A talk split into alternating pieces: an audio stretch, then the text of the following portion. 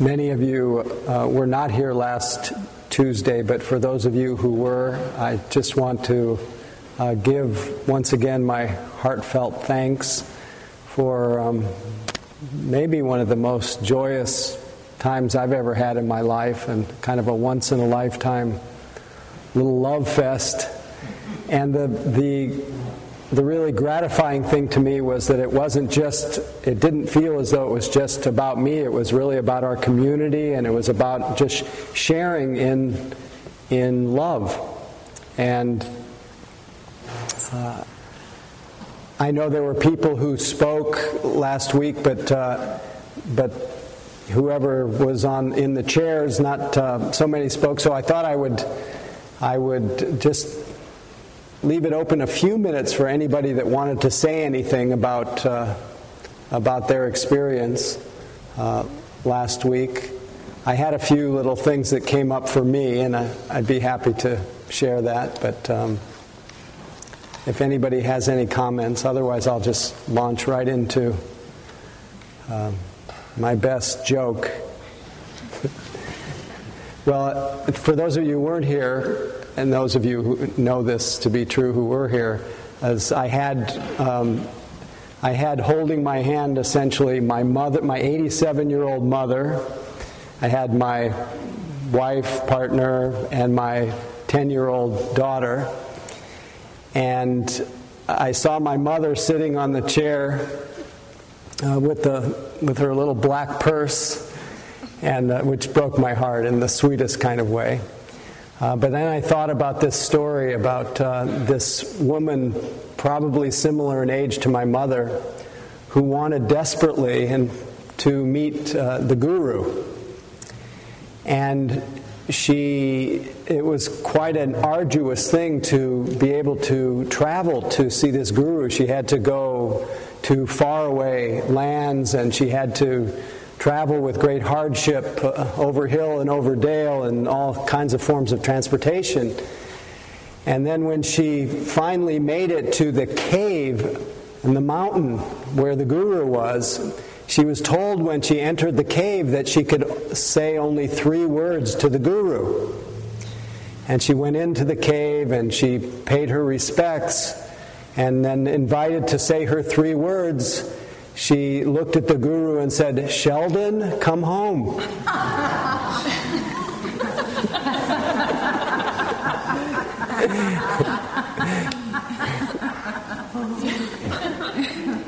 so I, I, felt a little bit like Sheldon last week with, with my mother sitting here.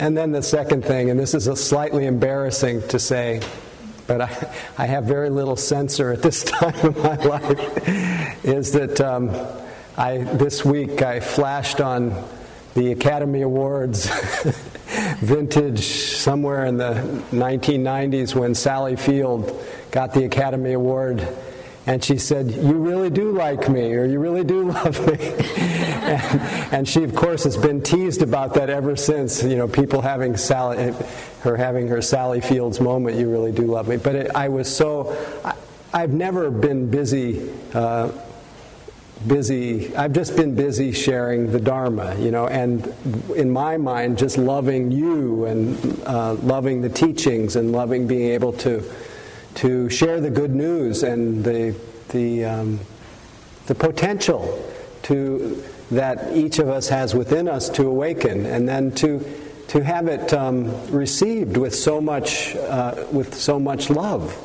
just, just blew my mind. Just blew my mind, because you never know.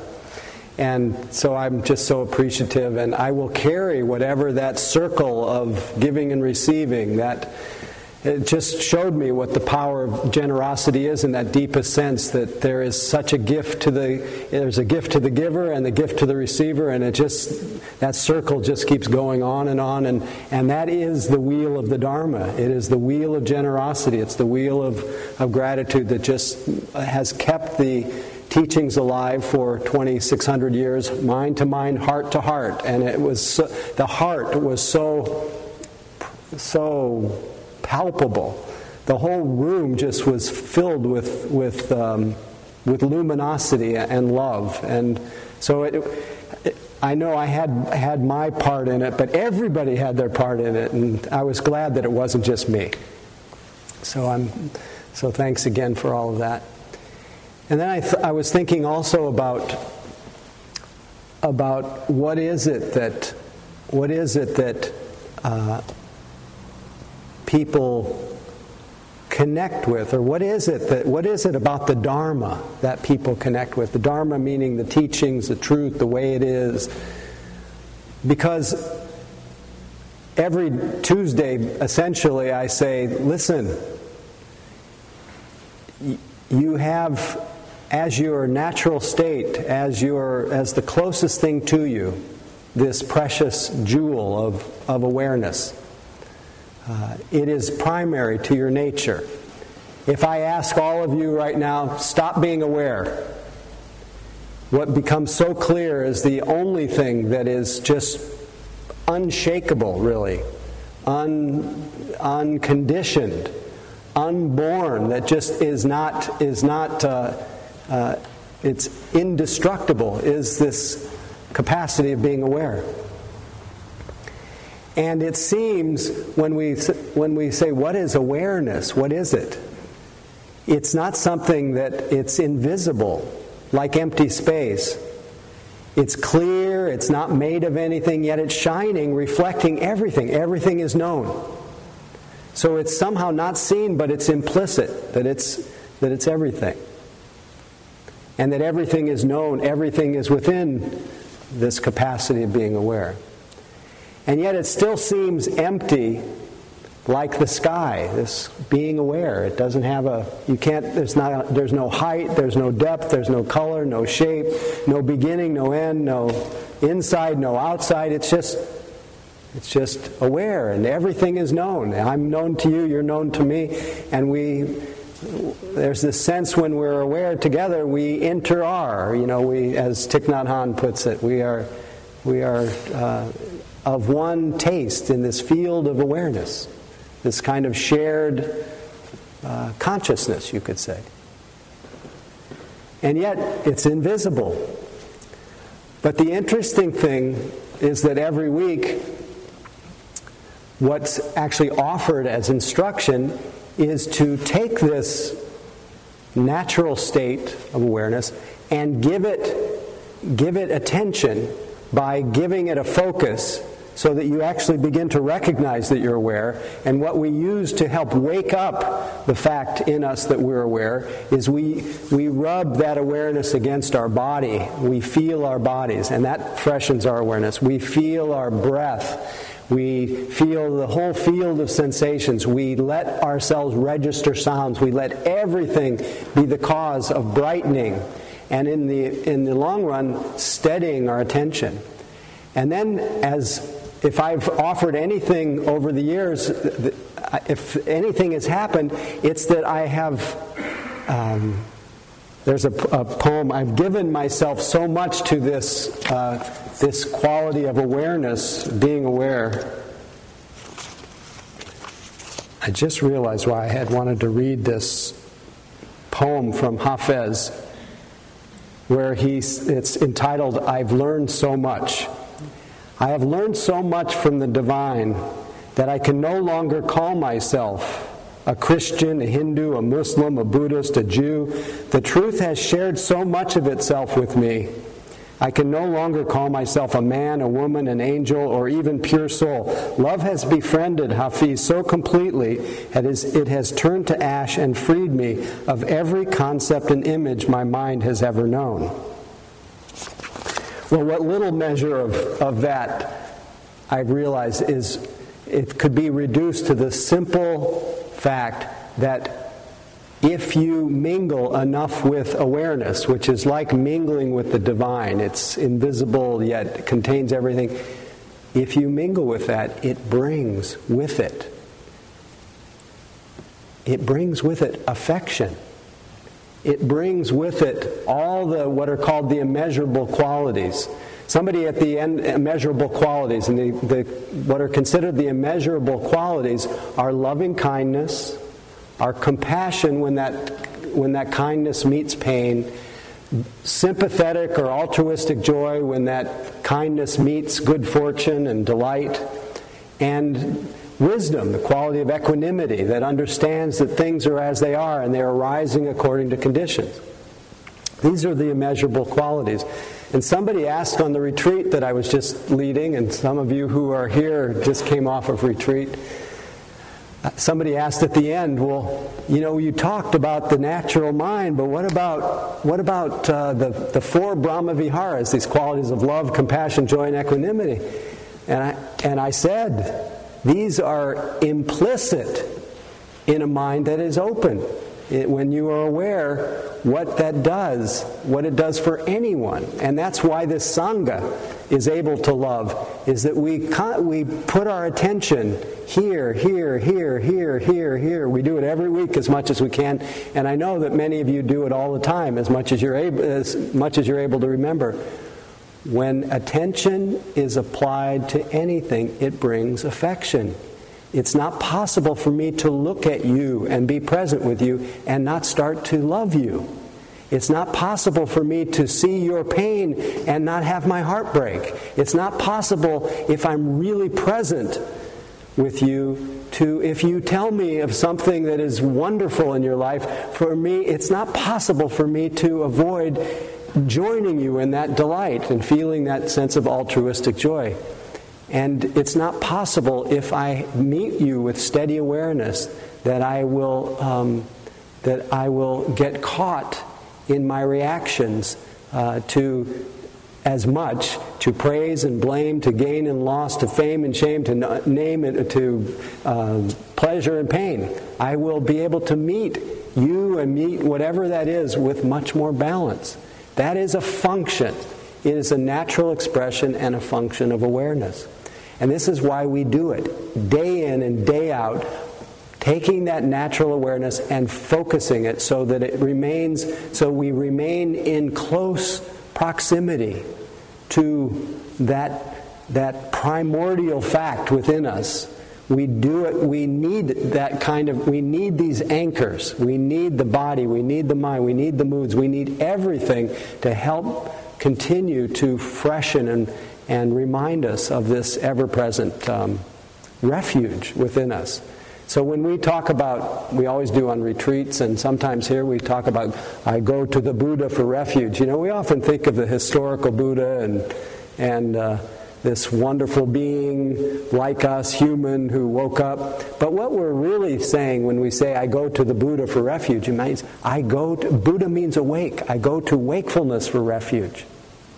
And when we say I go to the Dharma for refuge, it's not just the teachings, it's not just the, the laws of nature as we can reflect on them. It's what a Buddha knows in every moment is what's happening and we let what's happening and we let awareness mingle together, and it reminds us again and again of this ever present fact of being aware, and out of that comes love. And that's why we could have a gathering like we did last week, because, uh, because practice leads to love. It leads to the, the sure heart's release. And even if in your presence of mind, which we're, because we're also conditioned to be unaware, to become obscured, even, even all the greed in our mind, when it meets awareness, it turns into letting go. It turns into generosity. It gets transformed by being aware of it.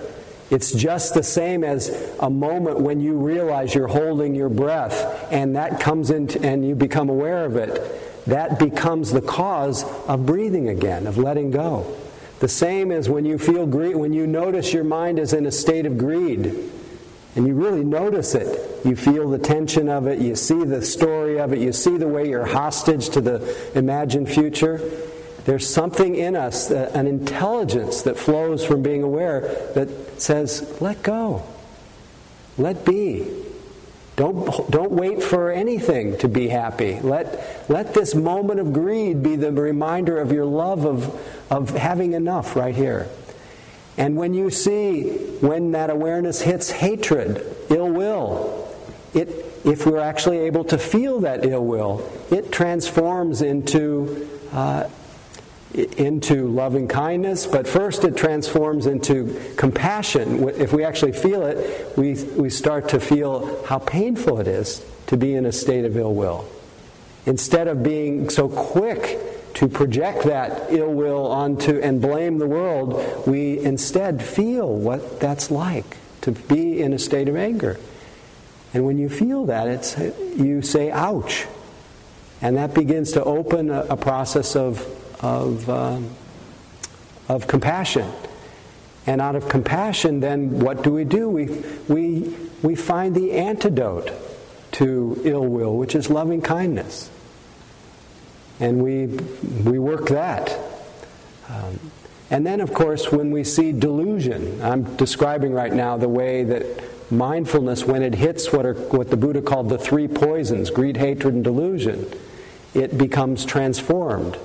When, we, when greed, hatred, and delusion go unnoticed, they they spread out into the ordinary thinking and the whole internal drama and the whole endless wandering, the greed and endless waiting for that future that never arrives, aversion endlessly waiting till whatever it is that that we consider that is bothering us goes away, and then delusion, which ends us, which delusion in the sense of falling into a case of mistaken identity, we spend we spend years wandering around in a view of ourselves that is distorted and virtual and missing the, the being that, that we are in real time, that is not describable by all these stories that go through our mind. So when our, when our ever present awareness becomes focalized on the arising of one of those personality views that I'm not enough, or I'm, I'm so great, or I'm less than, or I'm equal to, the measuring mind, something in us says, This is, this is suffering. Again, it becomes the cause of compassion, becomes the cause of letting go, and it becomes the cause of ultimately seeing through the illusion of that imagined separate being. And that, in fact, is what turns us toward uh, that, uh, that increasing sense that we don't exist alone, independent, apart from each other, in the way that our mind keeps recreating. We, it frees us to say, wow, this is this is a false sense of self. What is my self? Who am I in real time? Who am I on present evidence? I am not, as I sit here, I'm not so and so from so and so. I can't find that here. I'm simply awake. And that wakefulness doesn't have any limits. And I, I feel more sensitive that I'm not up, that I'm being in some way lived. I'm not just I'm not just that one little cut off, contracted being that I have imagined myself to be. I'm actually quite um, alone with everyone. There's a, this is a nice poem from uh, Jennifer Welwood that speaks to the transforming quality of presence which is none other than saying the transforming quality of moment to moment mindful attention. It's called unconditional. Willing to experience aloneness, I discover connection everywhere. Turning to face my fear, I meet the warrior that lives within. Opening to my loss, I gain the embrace of the universe.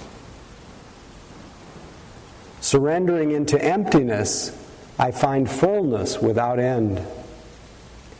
Each condition that I flee from pursues me. Each condition I welcome transforms me and becomes itself transformed into its radiant, jewel like essence. I bow to the one who has made it so who has crafted this master game. To play it is purest delight, to honor its form, true devotion.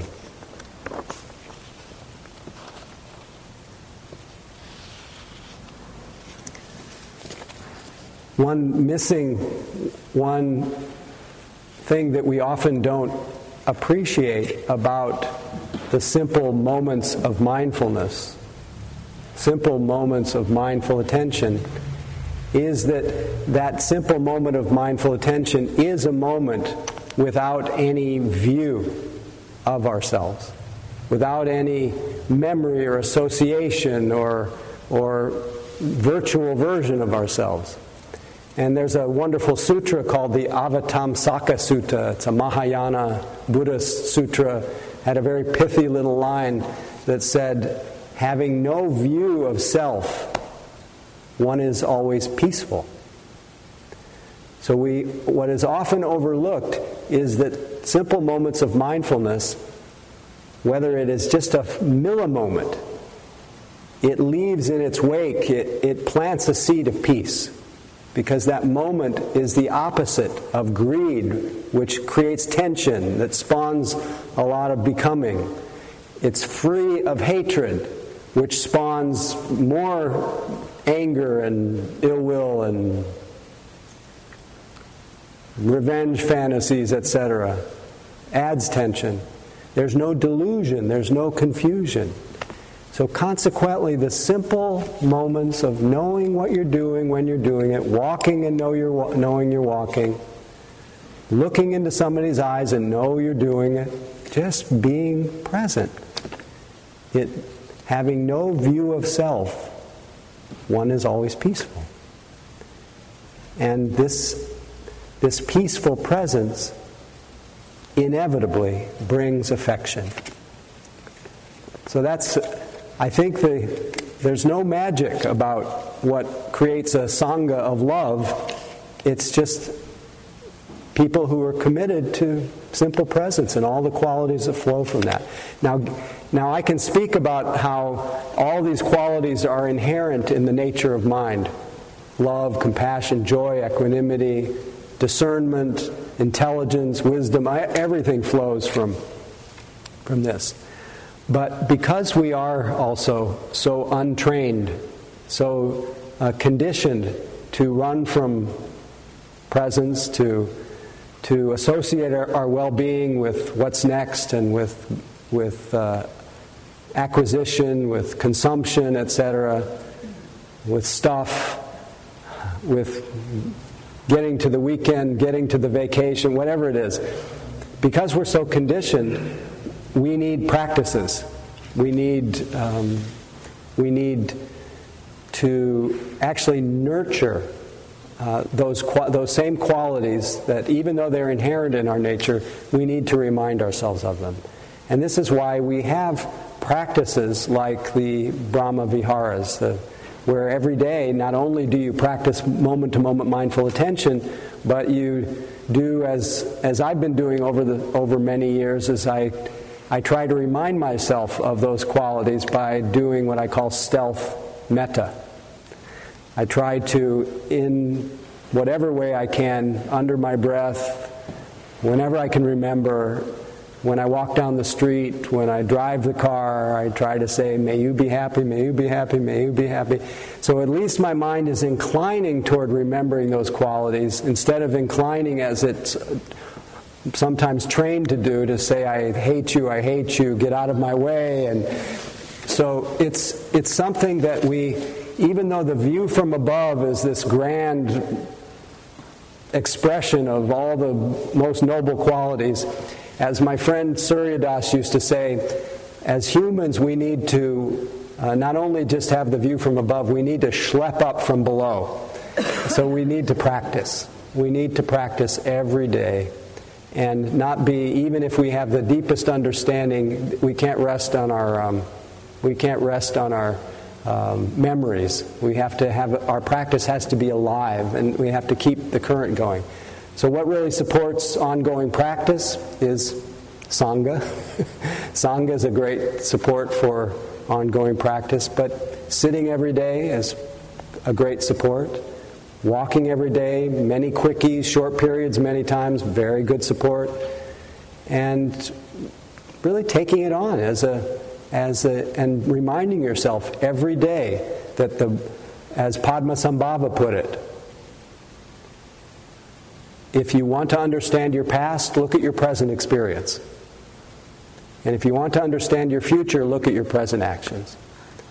So everything revolves around you experience the fruits of all that you have practiced here and now, and you plant the seeds for your future present moments here and now. So, what do you want to plant? What do you want to create? What do you want to choose? You want to choose greed, hatred, and delusion?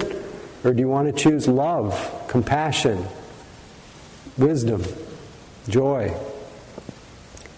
It's totally within our power. And, I, and I've said this over and over, I say it any chance I get. For me, the only way that I've been able to keep that, um, keep that, at least what I consider the most wholesome choices alive for me, is to come here, to remind myself, and to you know, sit with other people. So thank you for supporting my practice, and um, thank you again for the glorious celebration. I just my heart is just still so full. I, I think it may take me a lifetime to metabolize that uh, experience just too much. So any, maybe I should read the, the last little plug for Sangha, because I'm just Sangha crazy right now. just uh, once again, the lessons from geese. Each as each goose flaps its wings, it creates an uplift for the, ver- for the birds that follow. By flying in a V formation, the whole flock adds 72% greater flying range than if each bird flew alone. So, people who share a common direction, sense of community, get where they're going quicker and easier because they are traveling on the thrust of one another. Fact two when a goose falls out of formation, it suddenly feels the drag and resistance of flying alone. See, nobody can do this alone, this awakening process. It's too hard. There's too many forces saying, go shopping. Anyway, I'll, let me get back to this. When a goose falls out of formation, it suddenly feels the drag and resistance of flying alone. It quickly moves back into formation to take advantage of the lifting power of the bird immediately in front of it. So if we have as much sense as a goose, we stay in formation with those headed where we want to go. We're willing to accept their help and give our help to, to others. Fact three when the lead goose tires, it rotates back into formation and another goose flies to the point position. So it pays to take turns doing the hard tasks and sharing leadership. That's a plug for other people to volunteer. Uh, as, with, as with geese, people are interdependent on each other's skills, capabilities, and unique arrangement of gifts, talents, and resources. Fact number four the geese flying in formation honk to encourage those up front to keep up their speed. so we may need to make sure our honking is encouraging. In groups where there is encouragement, the production is much greater. The power of encouragement, stand by one's heart or core values and encourage the heart and core of others is the quality of honking we seek. Mm-hmm. And finally, fact five when a goose gets sick, when a goose gets sick, wounded, or shot down, two geese drop out of formation and follow it down to help it and protect it. They stay with it until it dies or is able to fly again. Then they launch out with another formation to, or catch up with the flock. Lesson If we had as much sense as geese, we will stand by each other in difficult times as well as when we are strong. So may all beings know the joys of Sangha, know the joy of mindful attention and the, and the release of the heart in love. So let's just sit quietly for a minute.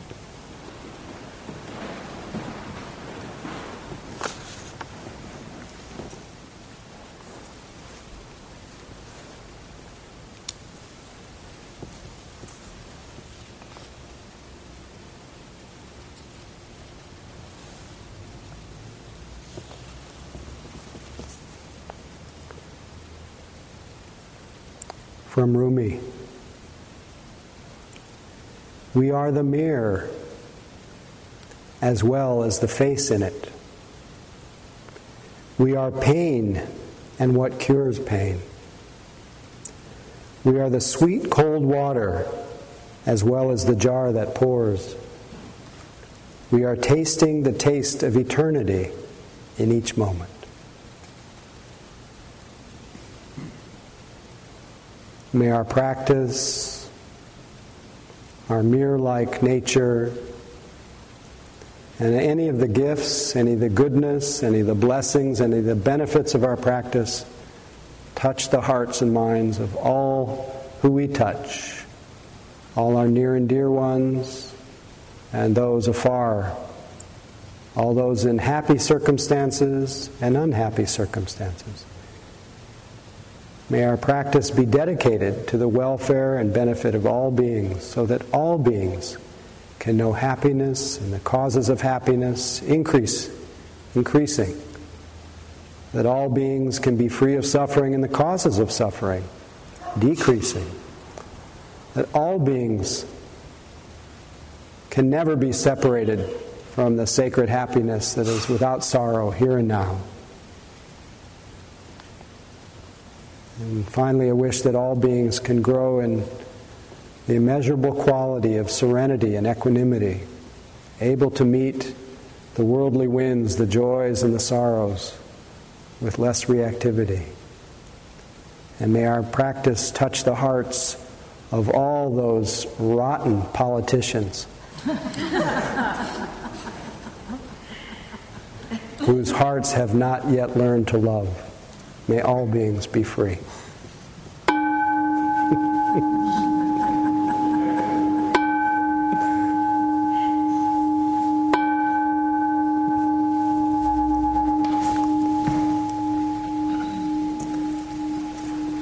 So, sorry. so, thank you for your, your practice. Thanks for your generosity. And thanks again for the party. That was uh, highlight of my life. Thank you.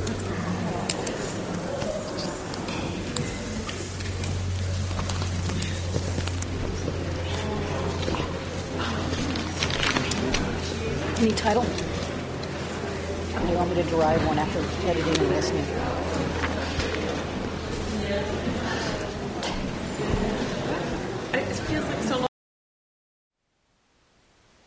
Thank you for listening. To learn how you can support the teachers and Dharma Seed, please visit dharmaseed.org slash donate.